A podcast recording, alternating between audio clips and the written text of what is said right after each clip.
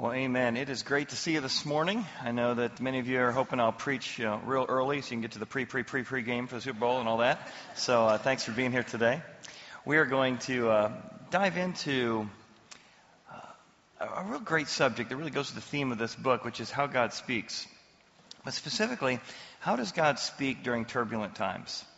Turbulent times in your own life, but even turbulent times in the world, turbulent times in society. In fact, it's interesting as we've been studying this book together, we realize that the book of Samuel overlaps with the book of, of Judges. In fact, if you look at a map of uh, what it looked like in the promised land, Jacob's descendants, the 12 sons of Jacob, is how the land's been divided. So each one of those colors are different areas where Jacob's descendants have found themselves. And if we zoom in here, you can see a little zoom. You'll see the little white boxes are all the judges. So from the book of Judges, we have Deborah, we have Ehud, we have a, a variety of people like Samson. And Samson is a contemporary to Samuel, so they're living during the same time. So if you zoom in a little bit more, you're going to see that some of the key concepts we're looking at today in the next few weeks will be very important. We're finding ourselves here in Shiloh. That's where the tabernacle is. And as we find ourselves, the, the, the ark's going to be taken eventually over to Ashdod, one of the Philistine areas, and then it's going to be returned to this little city here called um, Kiriath Jearim. Very, very important city in the next couple weeks. You're going to hear King Saul talk about the fact that, oh my goodness, I can't be king, I'm a Benjamite. And Samson's living during the time of Samuel, and he married a woman for like two minutes in Timnah, and the wedding didn't go well, and he burns down a bunch of fields. But that's where his, his wife is from, the Philistine woman. Well, this time was very, very turbulent, the time of the judges. In fact, so much so that the book of Judges says this. Uh, in those days, there was no king in Israel, and everyone, everyone, the judges, the prophets, everyone did what was right in their own eyes. This was a very turbulent time. As Drew mentioned last week, even the priests aren't following God. Eli's not holding his kids' account. His two kids, the priests, are, and Phinehas, are just a horrible job of stealing from the coffers and sleeping around with people in the worship center. It was just a disaster. And yet, in the middle of that, priests who can't hear from God, priests who don't even know God, God is going to raise up someone who can hear from God in Samuel. In fact, that's our key verse for today. And this would be a great verse to memorize if you're interested in that. This verse is the theme to our book, but it's actually what God says through Eli to Samuel. If he, God, calls you, you must say, Speak, Lord, for your servant Shema. Shema hears. Shema, O Israel, the Lord your God is one shall love the Lord with all your heart, soul, and mind. That word Shema, the most important principle in all of the Hebrew Mosaic law, is the word here, your servant hears. So, what does it mean for us to hear from the Lord? I want to give you three ways that you can sensitize your ears to God from this passage. So that if God speaks, I don't know about you, God doesn't always speak in such clear ways, but when He does, I want to be sensitized to hear it. I want to feel it. I want to understand it. I want to be ready for it. So I want to increase the chances that when he does speak, you'll be able to hear his nudgings. So the first thing we want to look at, the first action step for listening to God is to make space to hear from God. We live in such a busy time and turbulent time, we often don't make space to hear from God.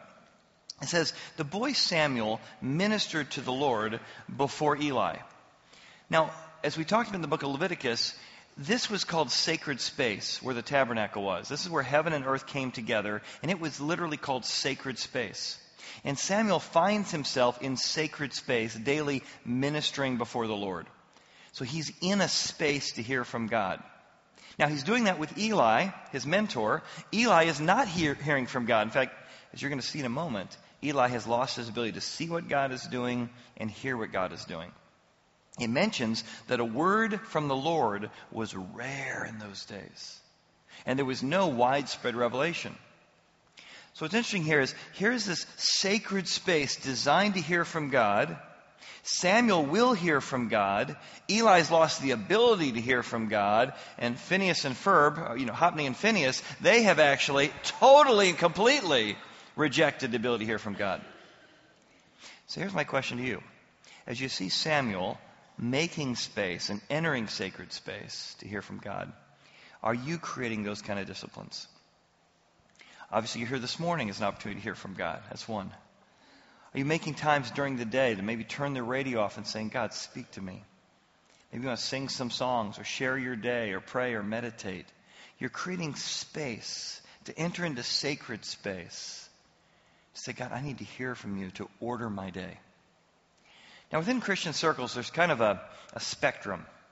Now, the Bible calls this the Logos when God speaks through the Bible, Logos, and Pneumos when the Holy Spirit gives you a word.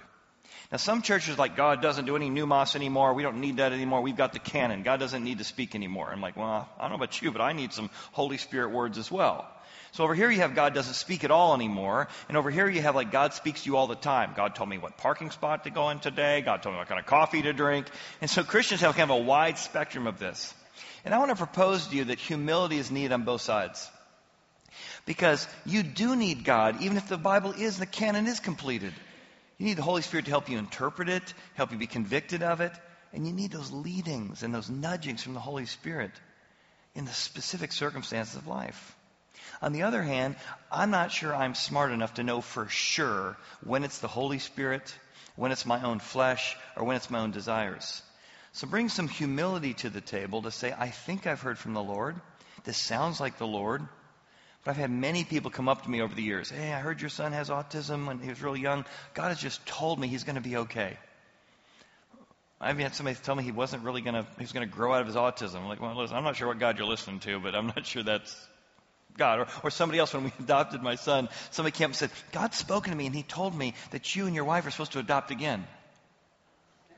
Well, God ain't speaking to me about that, you know. So, so I think to bring some humility to the table to say, hey, I, I think I have an impression from the Lord. This might be something you might want to consider, because even in the New Testament, you see, just because you've heard from the Lord doesn't mean you interpret it correctly.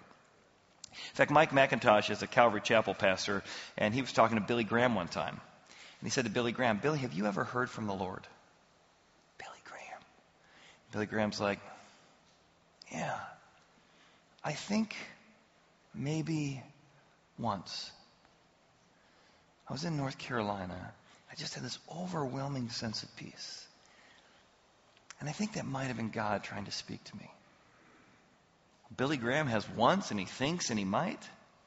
I bet you if you asked Billy Graham, has God spoken to you through the Bible, he'd probably have a thousand logos. But even he had quite a bit of humility when it came to the pneumos. In fact, as I was studying and making some sacred space in my own life to prepare for this series, I've been reading through the book of Samuel. I had a friend who doesn't attend here, but he had been recently sharing with me that he really felt like life was being very, very hard on him. And I was in a passage in 1 Samuel 27, 28, where David feels like life's being very hard on him. And so that was kind of shaping my message. I was delivering it. You know, how do we handle it when life's hard on us or when life's kind of, you know, giving us the short end of the stick? I got done with this message. It was a great message, by the way. You're never going to hear it, but it's a great message. I get all the way done, how to handle when life's treating you poorly, David's life. And I felt the Holy Spirit saying, Chad, you've totally misunderstood this passage. That's not at all what's going on. David thinks he's being mistreated, but David needs to repent. Why is David hanging out and serving the king of Goliath? That's a good question, God. I began to read the previous chapter and the later chapter. And though he thought life was treating him hard and difficult, it was actually him refusing to repent. And God used that interpretation of the Logos to say, Chad, this person in your life who thinks life's being hard on them actually needs to repent. It really helped give me uh, a, a revelation to the Bible and to the circumstances. That's one of the ways God speaks. So make some sacred space in your own life. Minister before the Lord, like Samuel does. Uh, in fact, in the last two weeks, I've probably had 10 different people talk about how our app has been a source for that. It's been interesting because our app is designed so you can turn your shower time or your get ready for work time or get ready for bedtime into spiritual growth time. You can go onto our website, you can click the current messages and watch videos of services, including the worship. You can follow with our exploring service if you want or an equipping service. You can forward that to folks. Or you can go to our book by book series. I've heard so many of you talk about how you've created sacred space recently. Somebody told me they've been reading through the book of Galatians because their, their men's study referenced it. Somebody told me you're going through a difficult time. You went back 10 years ago to our Phoenix Rising Job series and how God is helping you deal with challenges. Somebody came to our, our family night and said that the How We Love series about marriage and interacting with your kids is a series they listen to by topic. So let our app be that. In fact, on the, on the top left portion of the app, you'll see these three little dots. If you press the three little dots, a little menu comes down, and there are Bible study tools here. Uh, Blue Letter Bible and other places to get commentaries, to actually go through passages on your own and to find commentaries to help you with that. So if you want to hear from God, you got to make space for God. And we have a very, very busy world we live in tonight where there's just so much noise. If we don't make space for God, we're not going to be able to hear from God. Now, the second step, if we want to sensitize our ears to God, is to open our eyes and our ears. Now, look what happens. It came to pass that at that time, while Eli was lying down in his place, so I want you to picture over here is Eli's place. It's not the same place as the tabernacle. He's living just outside the tabernacle, maybe a few feet, maybe 20 feet, maybe 100 yards or less. Now, his eyes had begun to grow dim, so dim, in fact, he could not see. I think as Samuel's writing this, he's telling us physically what's happening, but it's also a spiritual metaphor what's happening or what has been happening. So physically, he, he literally cannot see because his eyes are growing dim. He's 90. Samuel's probably 10 to 12. But it's also spiritually, he's grown dim. He can't see where God's at work anymore, and he can't hear God's voice or recognize God's voice anymore. In fact, it says it another way, too. The lamp of God had gone out in the tabernacle of the Lord. Now, the lamp of God was the menorah. And again, I think it's physically gone out, telling us it's dusk time. It's also spiritually been going out in that the priests don't even know God and they're not following God. Now, notice it mentions Samuel here. So it says, The lamp of God has gone out in the tabernacle. So it's in the holy place, the tabernacle of the Lord, separate from Eli's place, where the ark of God was, and Samuel's lying down. So I take this because Samuel's mentioned in the other place that Samuel is here in the tabernacle, sleeping in the tabernacle, while Eli is sleeping in a separate house in a separate section. Now, the job of the priest was to keep these lamps burning. It said in Exodus chapter 27 20, You shall command the children of Israel that they bring you pure oil of pressed olives for the light, to cause the lamp, the menorah, to burn continually. So it did not have candles. It actually was all made out of metal to look like a tree branch, like the Garden of Eden. The fire to represent the fire of God that led them faithfully through Israel, through Israel during those times. And the job of the priest was to keep the fire burning until dusk when it was over. Well, the fire has gone out. Now, if you were with us several weeks ago, we took you to that location of what it looked like in, in Shiloh. So let me take you there again and give you a little bit more details as to where we are and what's going on. We're here in Shiloh.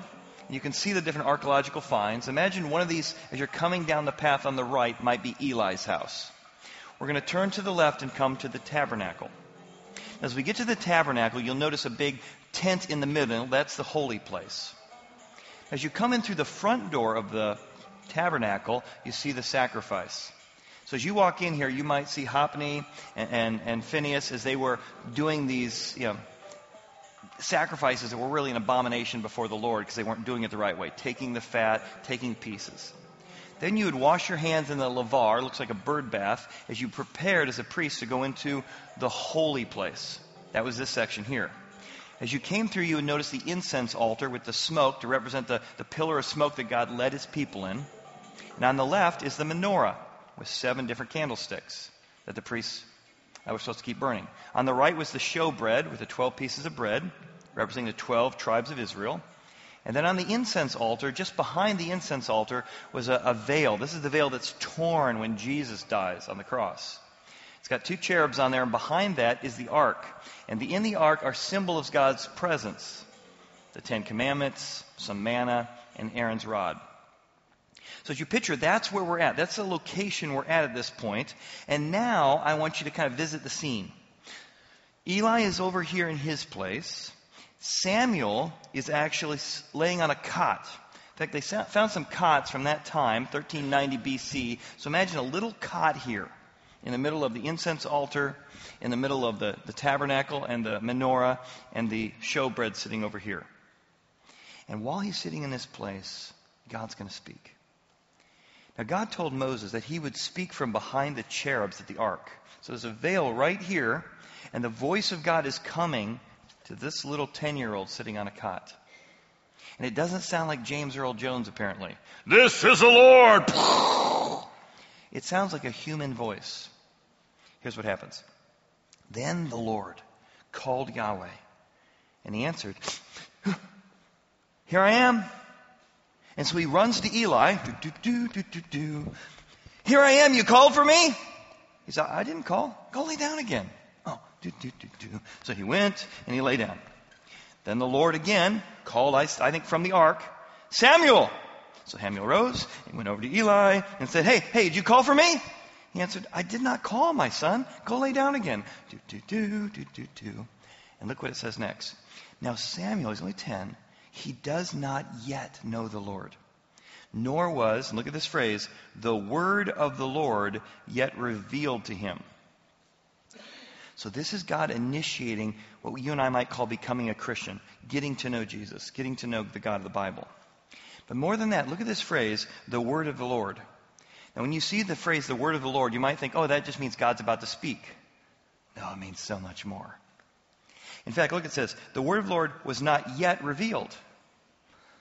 Well, it can't be just God speaking because God's already revealed his voice three times. In the Old Testament, when God wants to appear in human form, he uses phrases like the angel of the Lord or the word of the Lord. This is what's called a theophany, or the Old Testament appearance of Jesus. Remember, in John it says, In the beginning was the Word, and the Word was with God, and the Word was God. The phrase, the Word of the Lord, it's going to be revealed. And you're going to see. It's very, very clear by the time we're done today. The Word of the Lord, the second person of the Trinity, will stand before Samuel here in this space. So it's not just his voice, it's the word of the Lord, it's the name of the second person of the Trinity that will stand here before him and reveal himself to him. That's going to happen here in this passage. Now, here's my question to you Are you opening your eyes and your ears to the Lord? Because this is God initiating, this is the gospel. That the God who controls all of the universe knows you by name. How cool is that? the God of armies who fights for us, says, Samuel, Samuel, 10 year old Samuel, I want to initiate a relationship with you. I want to open your eyes to having a relationship with me. I've got plans for you. I've got work to be done, and I want to do it with you. God takes the first step when we still don't know him. This is the gospel. It's Jesus initiating a relationship with us, as you'll see in a moment why it's Jesus but it's God initiating with us, calling us by name. Have you become like Eli? You've lost your ability to see God's work. Maybe you, you, don't even recognize it takes three times before you're like, well, maybe God's speaking. I hadn't thought of that, that God may want to speak to the priest. Have your ears become dull? Have your eyes become dim? Open your eyes and your ears to how God might be speaking. Which brings us to our, our third point, and I love this idea of what it is that Eli tells Samuel to do. And it's our third action for sensitizing yourself to hear from God is, are you willing to shema? Be willing to shema. Now, the word Shema is very interesting. Like I said, the, the Shema is in Deuteronomy 6, 4 to 6. Hear, O Israel. Shema, O Israel. It's, it means several things. If you say it to God, Shema, God, you're saying, God, give attention to me. If, G, if God says it to you, He'll say, Shema, listen. Shema, Shema, listen closely. Shema in Hebrew does not mean like uh, sound waves are hitting my eardrums, I hear. And then there's a separate word for obey. In Hebrew, the two are combined. To hear is to obey, to hear is to act. So when you're willing to Shema, you're saying, God, whatever you tell me, I will do it. Shema. I'm willing to Shema. I'm your servant and I will hear. I will obey. I will put into action. I will, I will put this into motion. And if it's a good assignment, yes! And if it's a hard assignment, yes! I'm still going to Shema. So with that in mind, here's what happens as the third time Samuel runs over to talk to Eli. The Lord called Samuel again a third time. So he arose and goes to Eli and says, Here I am. You did call me. And now, for the first time in a long time, Eli perceived that the Lord had called the boy. Therefore, Eli said to Samuel, Go lie down, and it shall be that if he, that voice God, calls you again, you must say, Speak, Lord, for I'm your servant, and I shema, I'm willing to give you my full attention and obey and do whatever it is you tell me to do. I think often God is awaiting to speak to us, to nudge us, to lead us until we say, God, it's all on the table.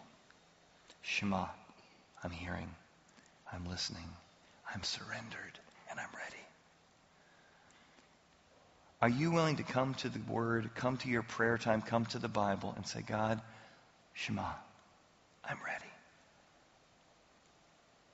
I think God wants to speak to us and nudge us and give us words for our, our, our, our, mountaintop experiences and our valley experiences that often we miss out on simply because we're not surrendered.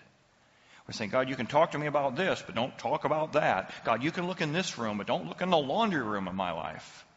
And God wants the key to all of the rooms. In fact, several months ago, I was talking to a friend of mine. You might remember him, Mark Green. He was one of the uh, special ops doctors who was with Saddam Hussein the night that we captured him. And I interviewed him several years ago about what it was like to spend an evening with Saddam Hussein asking him questions. Well, over the last couple of years, his life has had some ups and downs. He's a, a state congressman for Tennessee. And I saw this last year. He had an incredible opportunity before him that came crashing down. In the middle of that, he had an incredible Shema moment with God we asked God to speak to him in the middle of his highs and his lows. And I called him up and I asked him if he would record a, a kind of a summary of his story. So he did this just for us. So I'd like you to hear his story and specifically look for the attitude he said he brought to the table in the middle of his disappointment to prepare to hear for God. Let's watch together. So my dream job was to be the Secretary of the Army, and uh, the president called me up and, and nominated me to that position, and I was ecstatic. I, I, think the president picked me because of my life experiences. You know, I'd been, well, one, I was a West Point graduate, Army Ranger, uh, served in the infantry, commanded, and then went medical corps, back in the Army as a special operations physician. And I did two trips to Iraq, one to Afghanistan, so combat veteran. Got out, I started a healthcare company and grew that company up to over 200 million in annual revenue, a very successful company, so I could run big organizations. And then I was a legislator, so I basically had the skills to go and leverage legislators to get them to support the Army. It had really been building in a crescendo the attacks on me, particularly on my faith positions. Um, and so this sort of crescendo of noise in the media, and I'm not able to respond because I'm in a nomination process, and you know the Department of Defense didn't want me to say anything, the White House didn't want me to say anything, so you couldn't respond. So this crescendo of uh, accusations were coming out of the media, and, uh, and then I got the call from Secretary Mattis asking me to withdraw, and it was like a kick in the gut. Um, you know, here was this job, this dream job of taking care of soldiers and their families and it's ripped away. And I went through all of the stages of loss, you know, denial, anger, um, bereavement, um, disbelief, all that stuff. And I guess the anger really was because of the false accusations.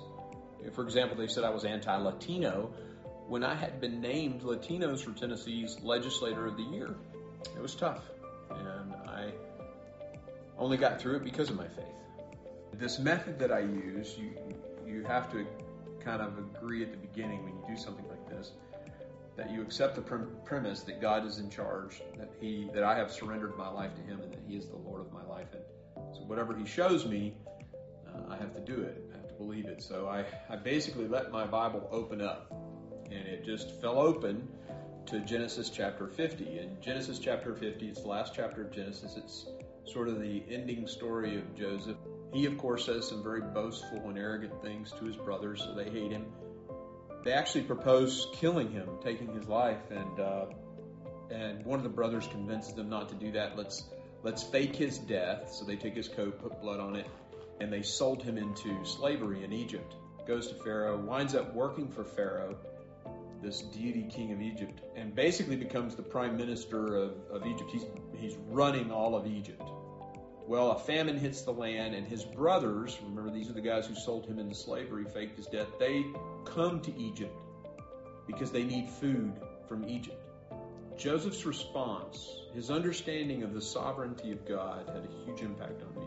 What Joseph said was, Well, God, what you meant for evil, God meant for good. So to see the hand of God in being falsely accused of rape, the hand of God in being sold by his brothers into slavery, um, to see the hand of God in all of that for a purpose. I mean, it was just, it was amazing. It blew me away. And I, the word perfect just kept coming into my head. It, it's, it's going to be perfect. God's going to put us right where he wants us, and it'll be perfect. Bob Corker, our U.S. Senator, decides not to run for office. And Marsha Blackburn, my congressman, decides to run for his Senate office. And so I jumped into the congressional race. And I had no one run against me in an open seat in, a, in, a, in an R20 Republican seat. No one ran, no other Republicans ran. I ran unopposed. God puts us exactly where He wants us. It'll be perfect. And no matter what challenge or difficulty, it has a purpose. And amazing. Now, now, maybe you've been in those moments where you're like, oh my gosh, I'm on the top of the world. This is great. It's easy to pray then. What about when you've lost that job that you thought you were perfect for and you felt like God had been leading, leading, leading and slams the door in your face? Are you then willing to Shema? God, I, I trust that whatever you have before me, I'm surrendered. You're God and I'm not. Your plan's better than mine. And like with Joseph, sometimes it took 21 years before that plan got put in place. But are you willing to Shema? To surrender? To obey whatever he says? And that's our key takeaway today. I, would like you to make a daily prayer for the next seven days. God, help me perceive and hear where you're at work and where your word might be speaking. Even Eli, as old as he's got, as, as dim as his eyes become spiritually, he finally is able to perceive at the third time that it was the Lord that had called the boy. That God was at work here. That it was God's voice that was speaking here. Would you say, God, for the next seven days, I, I want to make a daily prayer. Help me perceive and hear, to perceive and hear where you're eh, at work and where your word might be speaking. And here's a little exercise I did several years ago that's helpful for me a little test to give yourself. Are you in a place where you can hear from God? Two questions to ask yourself. Number one, how open are you to new information on a scale 1 to 10? Are you open to God speaking to you about your calendar? Hmm. Are you open to God speaking to you about your checkbook? Are you open to God speaking to you about your attitude? Hmm. Are you open to God speaking to you about parenting techniques that have become patterns that He might want to change?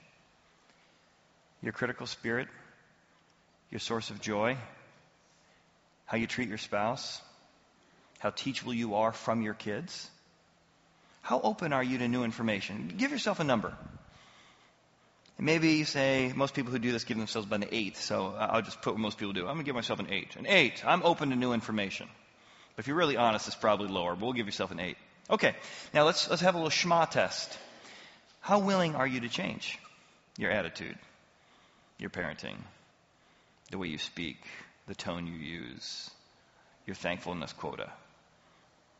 How open are you to say, even if I lost the dream job, I'm still going to keep trusting you? So let's say your willingness to change. You give yourself a, oh, give yourself a, an 8 too. Now I want you to multiply those two together. And 8 times 8, 64% chance of hearing from God. That's like a two eights! And that's if he speaks. You see how important is the Shema? You need to be able to say, God, I'm open to anything you want to touch on, any finger, any area, any sin, any temptation, any vice. God, I'm open to anything you want to show me. And two, God, I'm willing, because of the grace of God, to change. Let your Holy Spirit change me and work in my life. And that way you have a 100% chance of hearing from God if He does speak and nudge you. And here's what I want for you I want you to have that kind of intimate encounter with Jesus. Remember I told you Jesus steps out of the ark? Let me show you. Now, now, verse 10. The Lord came, remember he has been speaking, but now the Lord's moving. The Lord came and stood. Words don't stand. This is the word of the Lord. This is Jesus, theophany of the Old Testament, steps out from behind the curtain, initiates, and he's standing here in the holy place with Samuel. And he called us other times, and this time says it twice. Samuel, Samuel! Same way you might say, Shema, Shema, listen closely. Samuel, Samuel, emotional appeal, but let's do some stuff together. And Samuel answered, Speak, for your servant Shema. And he goes from not knowing the Lord to knowing the Lord in an incredibly tangible, intimate way. Verse 21, this becomes a regular pattern apparently in his life. Then the Lord appeared, not spoke, appeared again in Shiloh. For the Lord revealed himself to Samuel in Shiloh, and here it is, by, in what method? The word of the Lord. Regularly, theophany experience with Jesus the Old Testament appearance of Jesus. I want you to have the same thing. I want you to be so open in your ears and your eyes to God's work that whether you're at the top of the, the mountain or whether you're in the bottom of the valley, you have this encounter with Jesus. That you sense, oh, He is with me in the valley. And He is with me on the mountaintop. And how can I not surrender to Him and trust Him? Make a daily commitment, just for the next seven days, that every day, God, help me to perceive and help me to hear where you're at work and how you might be speaking so that you can hear from God in incredibly personal ways that you can face the challenges in your life as well. Can we pray to that end? Let's pray. Father, thank you for the way you initiate with us and initiate with Samuel. God, may we be a community who just depends on the Logos and depends on the Pneumos. God, that you would direct us and nudge us through the challenges of life, that we might see you glorified in all of our circumstances. In Jesus' name, amen. Amen. Well, thank you for being here today as we continue our journey. You're not going to want to miss next week as we see exactly what happens right after God speaks to Samuel. So if you want to read ahead, you can read through the rest of, of chapter 3, and we'll see you next week. Thanks so much.